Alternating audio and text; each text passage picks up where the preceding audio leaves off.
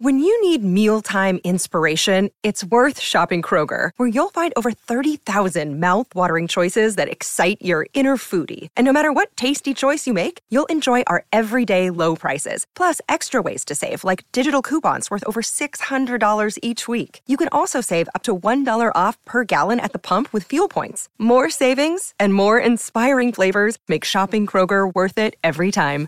Kroger, fresh for everyone. Fuel restrictions apply. Another day is here, and you're ready for it. What to wear? Check. Breakfast, lunch, and dinner? Check. Planning for what's next and how to save for it? That's where Bank of America can help. For your financial to-dos, Bank of America has experts ready to help get you closer to your goals. Get started at one of our local financial centers or 24-7 in our mobile banking app.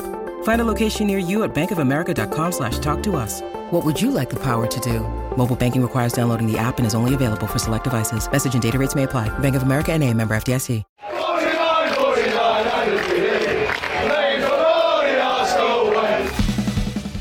Hello and welcome to the Arsenal Way. Back again with our views from the Clock End podcast. And this time I have taken hosting responsibilities as Kaya is away, probably having a great vacation. He's off for two weeks. And Tom, yeah, Tom just wanted me to host because he can't be bothered. Tom, how are you doing this afternoon? Hey, look, I'm so used to asking the questions. I was like, you know, why not? Why not answer the questions this time? You know, um, so yeah, and obviously I'm used to doing the morning shows, asking you loads of questions. So let's flip roles. But yeah, other than that, it's Umar's completely right. I just can't be bothered. Exactly, can't be bothered, can't be bothered. But I just want to kick the show off because transfer season, everyone knows it's constantly busy. But from a Yeah. journalist perspective, like how have you found it like this summer? Because it's only been, I think it's the start of the second week since the window's been open. But so much news coming left, right, and center. How has it been uh, in terms of your day-to-day responsibilities? Yeah, uh, it's been hectic because you know typically Arsenal stretch their business out across a window. Um, and yes, last summer we saw Zinchenko get done, I think in July, but Gabriel Jesus was done before the first preseason game. So was Fabio Vieira, which kind of came out of nowhere. Turner had uh, kind of already been agreed in January and then was later announced. Marquinhos was done quite quickly too. But this summer, it's like all the high profile deals as Arsenal back in the Champions League, you know. So the Rice situation is, is drawing, you'd hope, to a close soon. And I will go into more detail on that. But it's been frenetic. And obviously, the constant questions that you get asked, you know, latest on this guy, latest on this guy, what's going on here? It's a thankless task, you know, quite frankly, transfer. This is why I much prefer kind of club focused stuff rather than transfer focused stuff because there is little to no rewards for um, kind of reporting on transfers, if you like. You know, people might think, oh, you know, the reputation of being able to have an inside scoop on something and, you know, being able to get to a source first. And I'm like, yeah, like that's great and all. But at the same time, you know, as soon as you put any news out, what you typically get is someone either questioning the information that you've got or saying, well, what else is happening? Give us more news. There's no kind of, you know, it's, it is a thankless task ultimately. So yeah, it's uh, it's mixed, is what I would say. My next question perfectly ties into what I was going to ask. Do you see what's the latest on Declan Rice? you can do one, mate. I don't want to talk about it. No. Um, Declan Rice's situation continues to be open. You know, we're waiting for kind of Arsenal to make that official third bid. Um, the, the, the facts of the matter are is that Declan Rice prefers a move to Arsenal over Man City.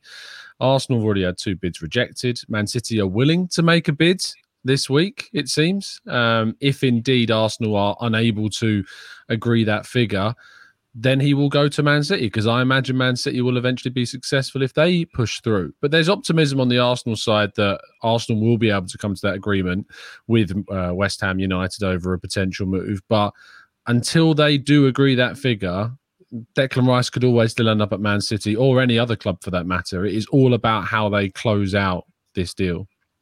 It's interesting because a lot of um, fans on social media, opposing fans, and also Arsenal fans have been in constant discussion talking about this deal. It seems like every day we're speaking about Declan Rice. But you have a lot of ex pro footballers speaking about the fact that it is an easy choice for Declan Rice to make if both clubs are in for him, such as Arsenal, Manchester City. You got on one hand treble winners that you can go to, on the other, a team that have not really won any trophies but are promising. But do you think people be speaking about his mentality. In my opinion, I think if Declan Rice chooses Arsenal, I think his mentality is enormous. To mm. reject a treble winning side, to reject Pep Guardiola, and to go to a team where he can achieve big things, a promising team, a team is which is on the up. How, how, where do you stand on this? Yeah, no, I think you're right. I think choosing Arsenal means that you are coming into a club knowing that yes, sure, more minutes is available to you than it might be at City. And I think that's where some people's questioning of his mentality stems from, which is kind of strange, to be honest, because it's a much tougher challenge to come to Arsenal and elevate them to compete with a club like Man City as opposed to going to Man City sitting on the bench more than you will do at Arsenal, um, and you know just kind of contributing to what is a mechanical juggernaut of success in football, just born out of like pure financial might. So, I think when it comes to Arsenal and and Declan Rice as a partnership, there's legacy potential there. There's legendary status potential there. A club that is far more you know, histor- historic and um, you know just better thought of, you know, than, than Manchester City. So I think you look at Jude Bellingham, for instance. I remember I think there was a quote that came out saying that he wanted to move to a club that had history, and he's done that with Real Madrid and Man City were really wanting Jude Bellingham. It was said uh, that you know Pep Guardiola was ringing this guy up regularly to try and convince him to make that move, and in the end, it didn't matter and he quickly told West Man City that he was going to be moving to, to Real Madrid because that was the dream move that he wanted, and he got it. So I think that there's similar lines to this with Declan Rice choosing the more historic. Um, I say it's it's hard to describe Arsenal as a bigger club sometimes, just when mm-hmm. you look at the fact that they just won a treble and you know they've got the Champions League and the amount of Premier Leagues they've won is more than Arsenal, but you know, it's there's something to be said about the size of a club globally there's said to there's something to be said about the size of a club through their history. And I know that that's something that gets kind of like I suppose in a way thrown under a bus by some people these days. You know, people say get your head out the past. You know, you've got to move forward, think of the present. But are we just going to ignore like hundred plus years of club history? Like, no, no, we're not going to do that. So, yeah, for me, Arsenal remain a bigger club than Manchester City on kind of a a brand basis, as in what the club are. Um, but obviously Man City themselves uh, are setting a, an example in terms of what to win. Yeah, no, I agree with you. I think when you touch on the image and how Arsenal perceived around the world, they're a much bigger club than Manchester City. Look at when they go on preseason tours to America, mm. Indonesia, Singapore, how many fans are basically wanting to come to watch Arsenal play. So on that basis, I think you're right. But it seems that Mikel Arteta has done the groundwork for the past six, seven months alongside Edu, etc. And it, it, seems that reports emerging in the past few weeks um, basically highlight that Mikel Arteta has spoken to Declan Rice uh, very glowingly about the club, the project. But what I found interesting was the captain bit that he sees mm. um, Declan Rice as a future Arsenal captain, which from my side, I could understand it because he obviously captains West Ham. He's got that leadership personality. But when you have someone in the mode of Martin Odegaard already, who in my opinion leads by example, is a very good captain anyways, do you find that a bit interesting?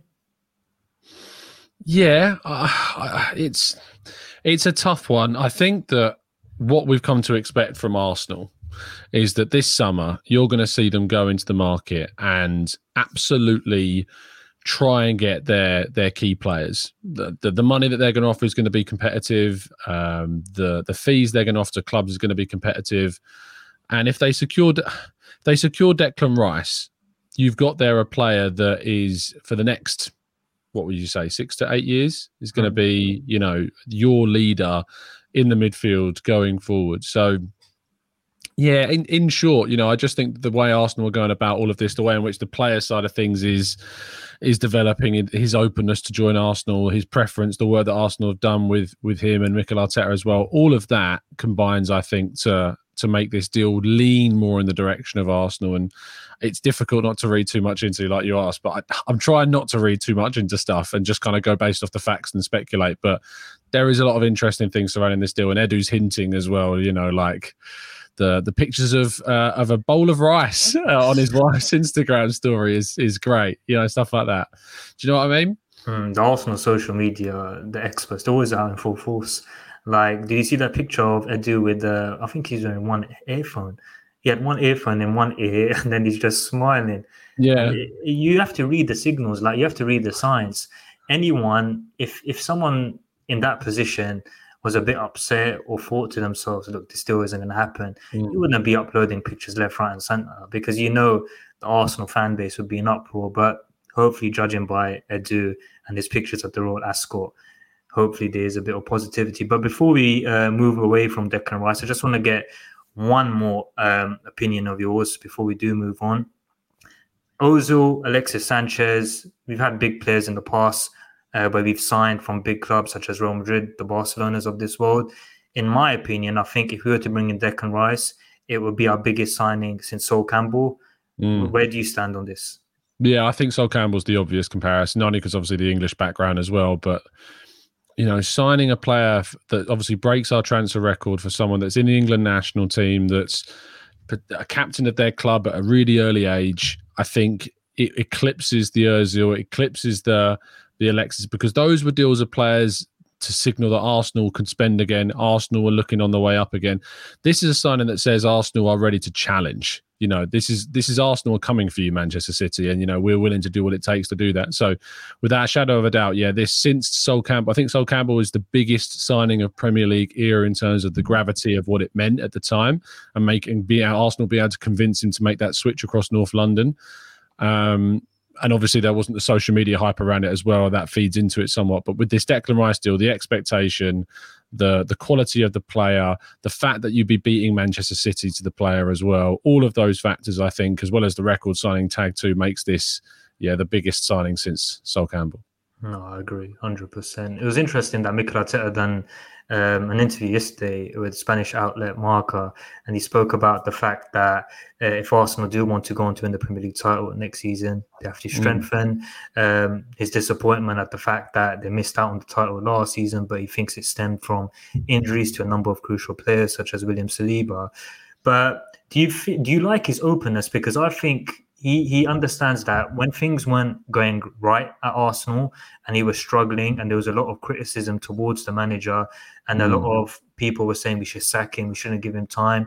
He he he understands the fact that the boardroom backed him at that time in that crucial mm. period. And it seems from when I listen to him talk and I see him uh, do a lot of interviews, he wants to repay that faith back and he wants to win at this football club, even if PSG are interested even if the Real Madrids of this world are interested. And it seems that he wants to win trophies at this football club. Mm. Yeah, look, he will leave Arsenal one day. That will happen yeah, because he's at such a young age. You know, he's not going to. This isn't a Sir Alex Ferguson situation. You know, this is like the, the reverse of that, if you like. Um, and he will move on, and Arsenal will, and one day probably have to face a team that is managed by Mikel Arteta. Um, that's going to be a very strange day. But you're right right now, I think he feels the the backing of the boards. I think that there is an understanding between. I think there's a really harmonious and supportive relationship between Arteta and the owners. Um, the last contract they gave him was a significant improvement in terms as well, and he was very much, you know, obviously, you know, money talks in football and stuff like that. But if you're a coach and a young coach of that, and you finished, you know, outside of the top four uh, you know, you've missed out on the Champions League that season, and they still back him with like that level of promotion and that level of, and they changed him to a manager after a, just one season when he won the FA Cup. So they have just continued to back him and push him. The problem that he has, and the thing we've discussed on the morning show sometimes, is if we don't start getting the targets that he wants, that's when I think questions start to come into his head. And uh, it seems like there's a lot of optimism about Rice. Havertz is a player that he wanted. It was an opportunity that came up in the window. We got it done quickly. Timber looks like it's moving in the right direction as well. I'm sure we'll come on to him. And Rice, if you can sign Rice, you've shown that you can get a big, big deal done. That's the priority of the club when you're competing against a side that is more competitive in competitions than you are in the case of Man City, and you can get that deal done. But yeah, the club have backed him. There's a great relationship between him and the owners and his executives as well. And that doesn't look like breaking anytime soon. Last summer, we we made a signing which was a left field, Fabio Vieira. Not mm. many Arsenal fans had heard of him. Uh, it came out of nowhere. This summer, similar with Timber, again came out of left field. Uh, I was at the airport and I was on my phone, and my friend sent me an Ornstein tweet. I was thinking Havertz or uh, Declan Rice, uh, and I saw Timber. And first initial reaction, I thought, what a signing this could be. Mm. Like it fits everything that we want from what we're looking at in terms of that hybrid role, inverted role, someone that can play in a number of positions. And I thought, yeah, this is very, very good business. Arsenal have done their due diligence, and this just seems like a signing that I think will work. How did you feel when that when that link came about? Yeah, I, I've I was a bit bowled over by it to be honest, because um, there'd been no real indications prior to that um, that he was a player that Arsenal were, you know, really looking at in terms of yes, there's been interest, yes, they've scouted him for some time, but in, in terms of moving on the player, there had been no indications really up until a week before David Ornstein, you know, confirmed the first bid had gone in for the player. So I, I'm so excited about this deal. I'm really excited about the fact that he's gone under the radar as well because of the uh, Kai Havertz and the Declan Rice situation. No one's really talking about Timber right. in the same fashion. Yes, we're talking about it a bit at the moment because, of course, the second bid has has, has gone in, to my understanding, and um, there's talks that have been agreed in terms of personal terms on the players' side, and it's moving in a very good direction. But I think that overall, it's still managed to go relatively under the radar because simply that the other two players are of such more well-known stature in the Premier League than Timber, and it also kind of breaks away somewhat. And you used a good comparison in Fabio Vieira. I hope that he's more successful, of course, than yeah. Fabio Vieira, who has struggled, and I hope that this season he can improve and, and build on what he's done already. But I think that with Timber coming from abroad, it breaks the mold of what Arteta's looked to do in the market. He's he's mm. moved towards more Premier League proven signings. And when it's come to finding a competitive option to his existing starters ben, in Ben White and William Saliba, he's, I think, identified the fact that you're probably not necessarily going to get that from a Premier League player right now. And so you're better off going abroad and looking to a player that's playing regularly for both of their clubs and national team and can operate in the right back and right sided centre back positions. And Timber is the perfect fit. Like, if you'd have asked me, what player is perfect for the position that we need to give back up and support to White and, and Saliba. You know, I probably wouldn't have been clever enough to, to come up with Timber, but I did. you know, I, just, I did. I put my hands up. I did. You know, like he he's gone under the radar a lot this mm. season, you know, I, because obviously playing at Ajax, you know, Ajax have not had the best season in the Eredivisie. You know, PSV and Feyenoord have, have looked better. Uh, Feyenoord have had a great season, obviously. You know, winning the Eredivisie title for the first time, I think, in something like six or so years. Um, but Ajax haven't had the best season. They lost. They've lost so many of their big talents. They lost. You know, Lisandro Martinez left. They brought in Owen Wijndal. They've they've changed the whole back four. I think Daley Blind left as well. Um, so Timber's basically been playing with a whole new back line and stood out. And obviously, for the Netherlands side, as we talked about this morning, he played in the World Cup. He didn't start the first game against Senegal, but he played every single game up until their elimination against Argentina.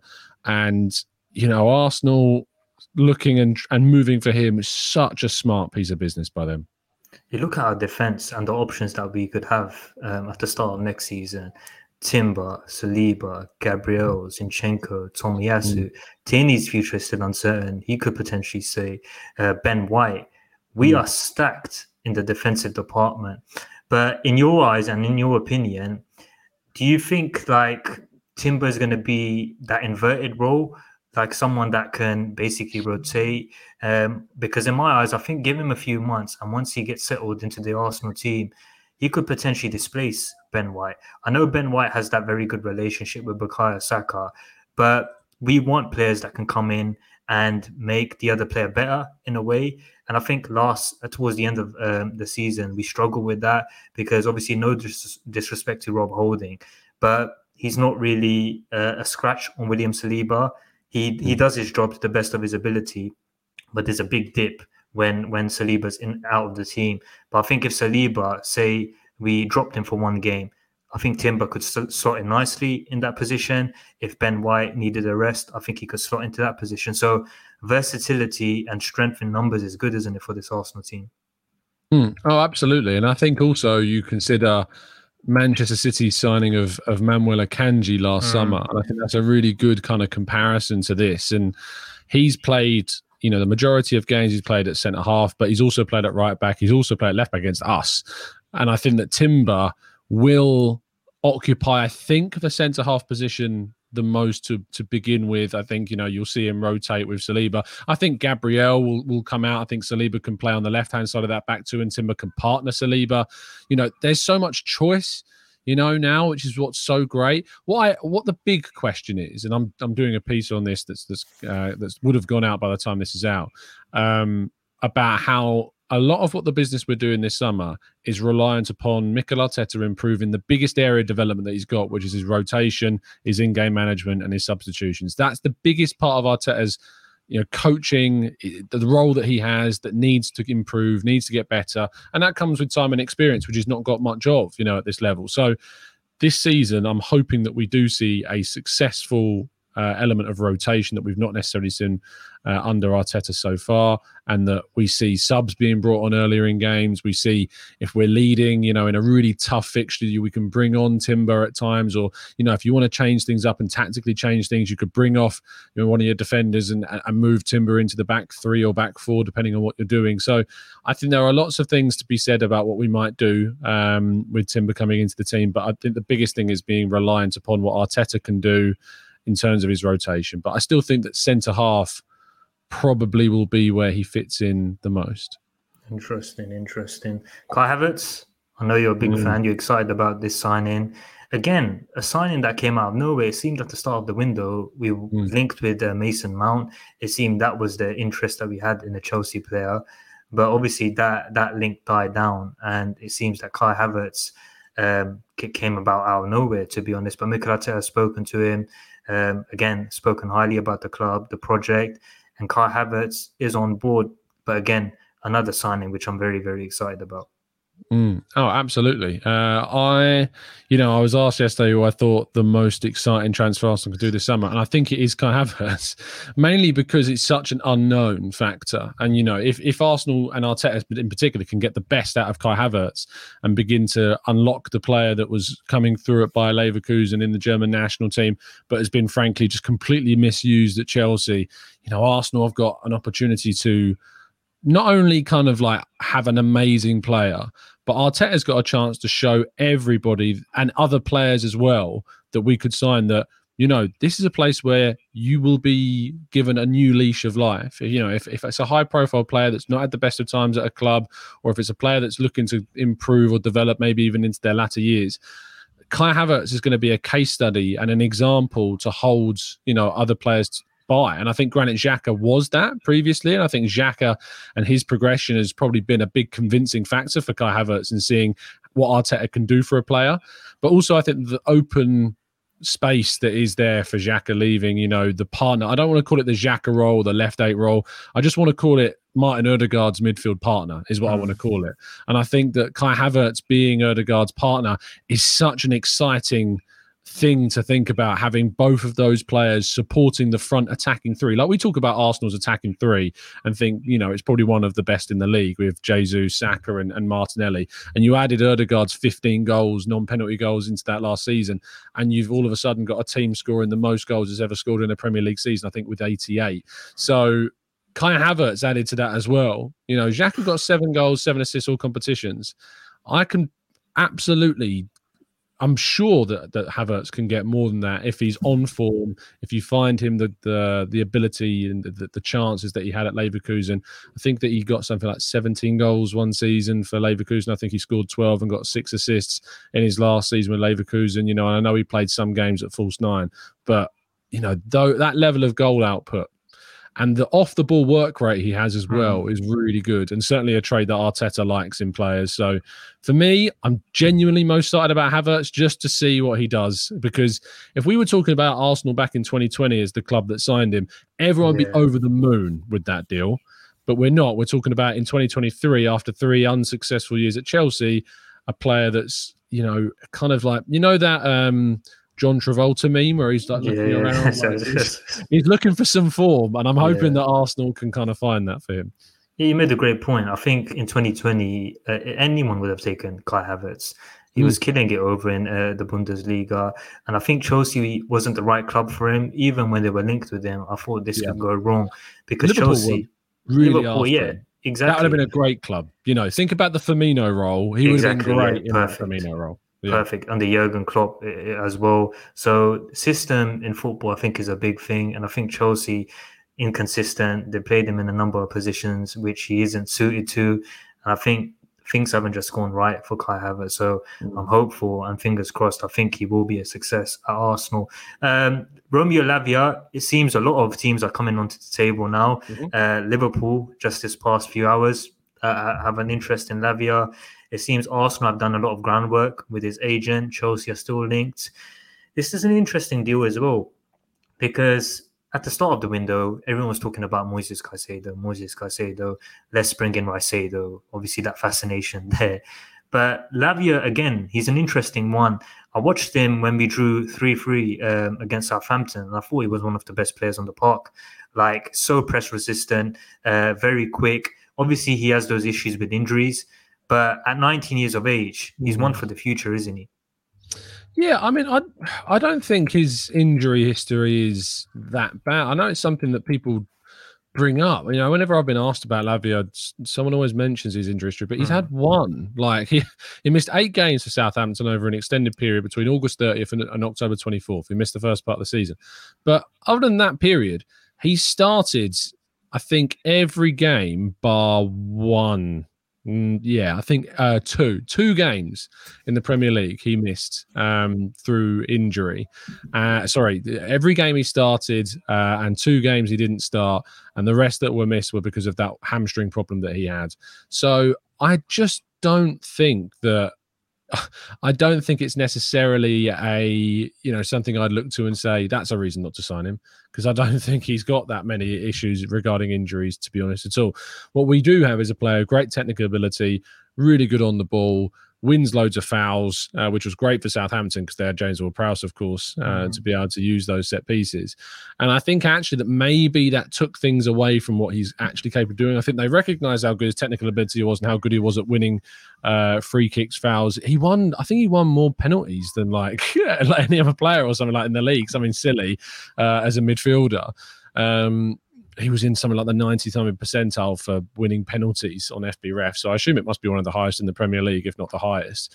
And I think maybe that that style that uh, Sellés and Hasenhüttl used Lavia for to try and win uh, free kicks and stuff actually took away from what he's capable of if he plays in a possession based side that have more of the ball that allow him to be the, the, the progressive player that he is it's just a question mark about how many minutes he actually would get at Arsenal if he was to sign. And this Liverpool interest is interesting because I think he would get more minutes at Liverpool than he would get at mm. Arsenal. They've got Europa League football next season, which means they're going to rotate plenty, especially in the group stage and in the early stages of the knockout as well. I think that that midfield has been obviously in desperate need of, of improving. They've brought in Mac Allister. They've got interest in the likes of Kone, I think it is, and uh, Khéphren Thuram as well. Let's see if, if they move on those two because they're very talented players. But Fabinho's been pretty off it in the last couple of seasons. Um, Curtis Jones hasn't necessarily developed into the player that I thought they thought he was going to be. Neither has Harvey Elliott, although he did have that serious injury that he suffered as well.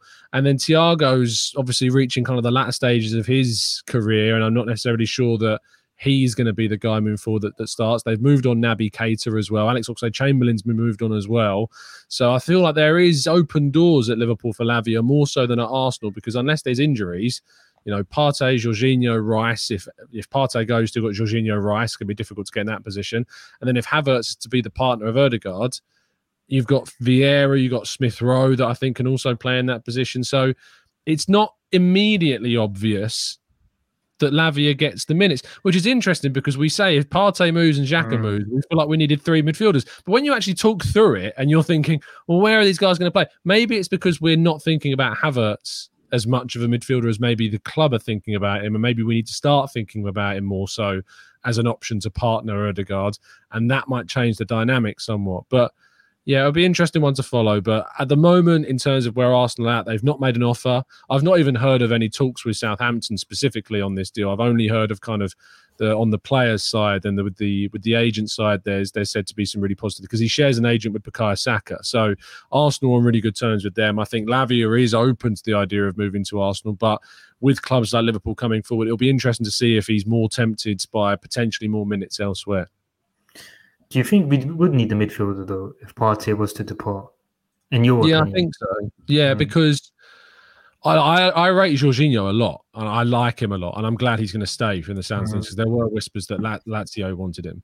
if Partey, it sucks that Partey might move on in a way, and like for footballistically, he's a really obvious competitor to Rice, and you know you've got the chance there to to rotate, to have mm-hmm. competition, but if he's not sure that he's going to get enough minutes if Rice is coming in, and that Arteta is not going to play both of them together often enough because Havertz is coming in and potentially partnering Odegaard, then I can understand why he might want to move on, and I can understand why Juventus would be his preference over moving to Saudi Arabia from a competitive level. But I think it was Charles Watts reported that you know he, he, he signed for Arsenal to help them back into the Champions League. He's got them there, and then the suggestions are he could go, and it doesn't make that much sense. So I, you know, I hope he stays. I hope we've got good competition in the team next season, and that we don't have to sign somebody. But if he does go, then you're probably right. I think we probably do because if Rice gets injured, then you're just down to Jorginho at six, and you're well, obviously Elneny's there. But for a team that want to fight for titles, I think you need something else as well. Yeah, I agree. We're going to take a few of your questions um, from Twitter. Um, start off with Marcus TC. If we sign Timber, Havertz, Rice, and Lavia, who else do we need to make uh, sign to make it 10 out of 10 window? Realistic signings only, assuming Partey and Tierney stay. Yeah, it's a good question because, like, if you keep Tierney, hmm. if you keep Partey, and you add those four to this group, you've got yeah. a really competitive squad. Yeah. And at the window, I was saying, I think we need five or six signings, you know. and I look back and reflect on those that idea of signing five or six. And now I'm thinking, well, mm. is probably staying uh, at the moment, unless things drastically change. I've spoken to a couple of people that think that it is still likely he'll move on. Um, but it's gone very quiet on that front. There's been no movement from Newcastle at this stage. There's been suggestions that Newcastle are interested in Cucurella as well. So that could change things. But uh, yeah, I'm not sure who you'd add. I suppose another midfielder, maybe Amadou Onana from Everton. You know, I did a piece this morning that went out about kind of the surprise signings that you might see. Mm-hmm. If Tierney moves on, you'd expect a left back, and I highlighted Owen Wijndal from Ajax as potentially, you know, really bringing two Ajax defenders this mm-hmm. this summer.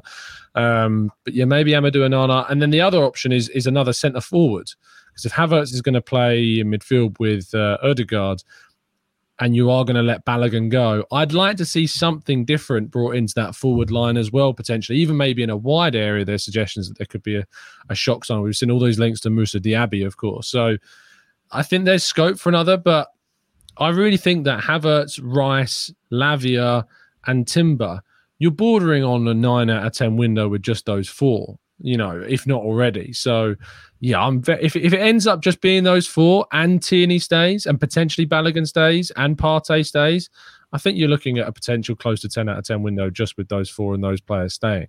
Yeah, I agree. I think it just depends on the outgoings. I think mm. if Partey stays, Tierney stays, and we get those four in, think for me it's a perfect window because yeah, we've not really um, decreased the squad quality. I know Xhaka will probably depart, but other than that, it will still be a strong squad. So mm. I agree with that. Um, got a question from C underscore Gar underscore ATO.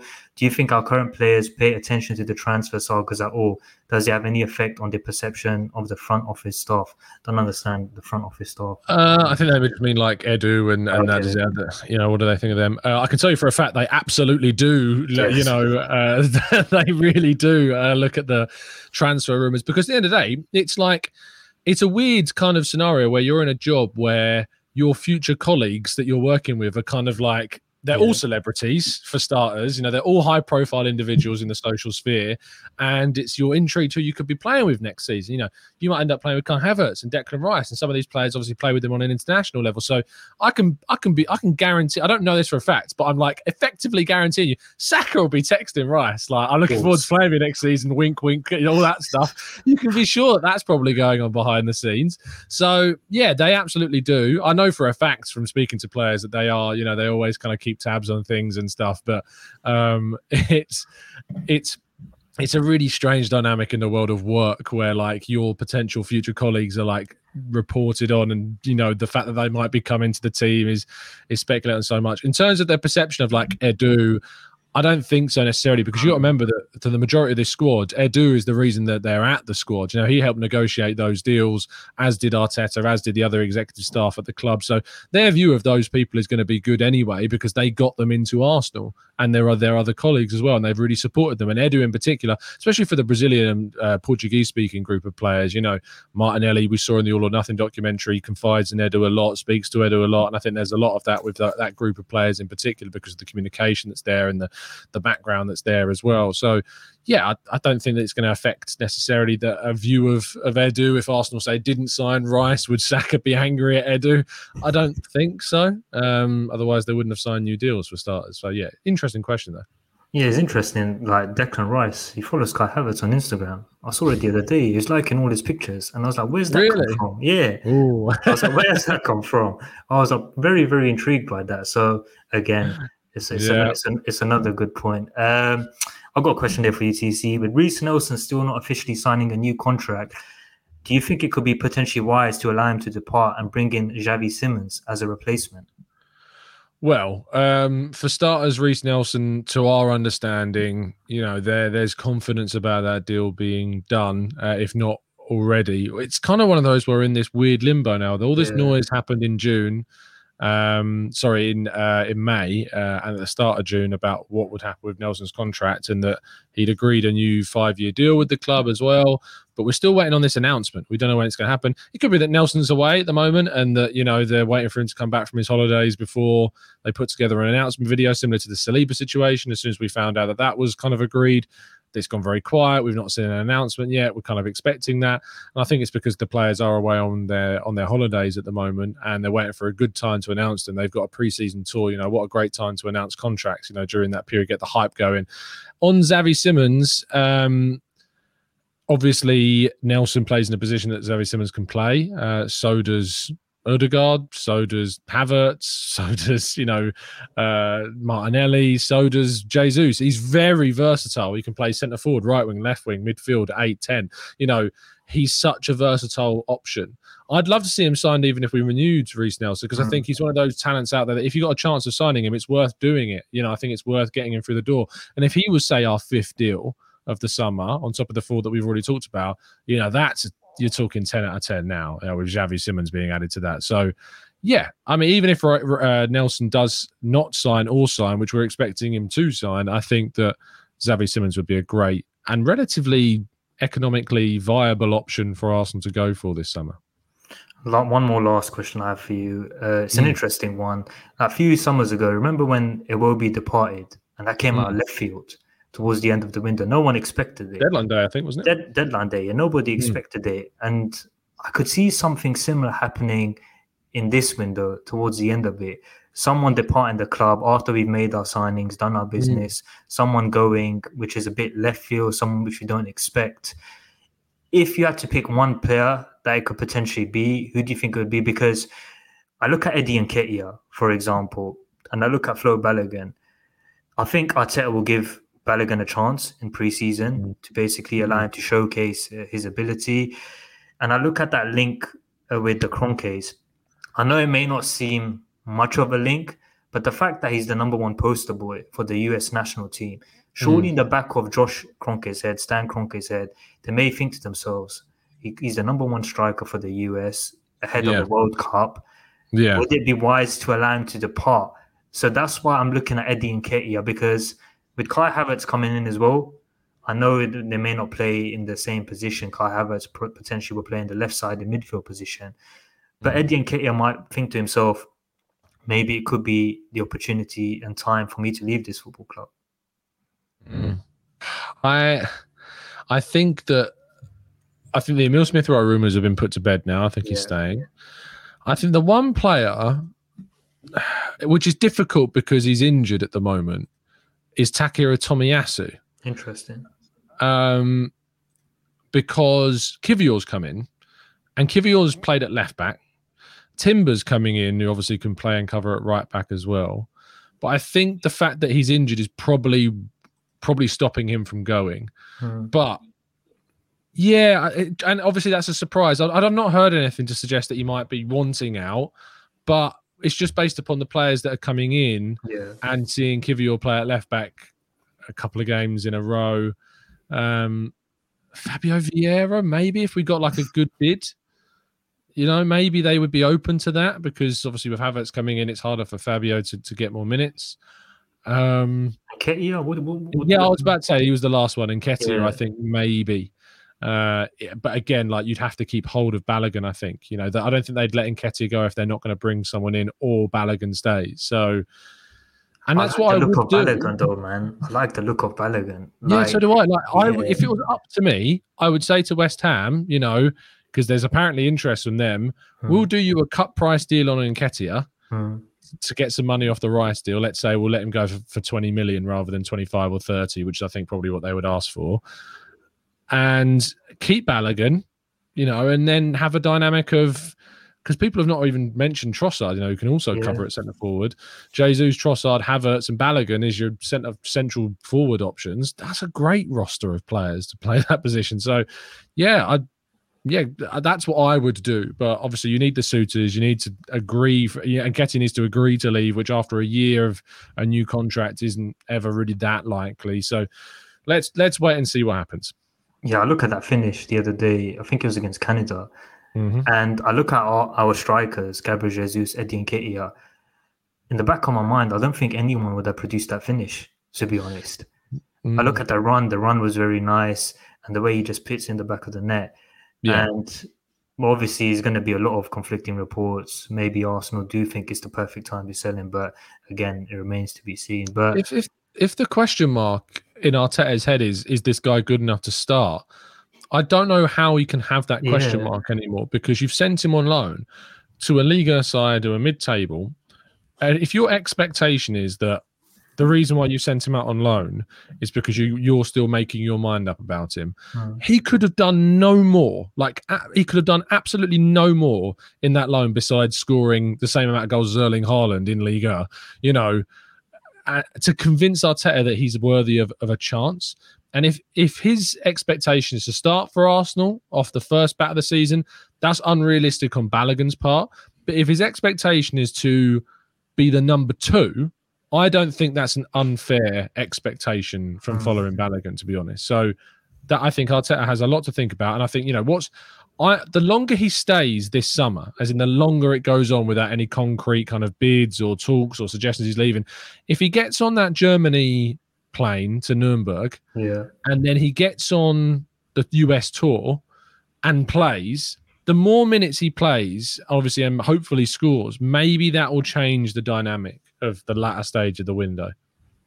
it's interesting. It is interesting. I agree with you. I think yeah, the longer, um, the longer he plays, the long more minutes he has.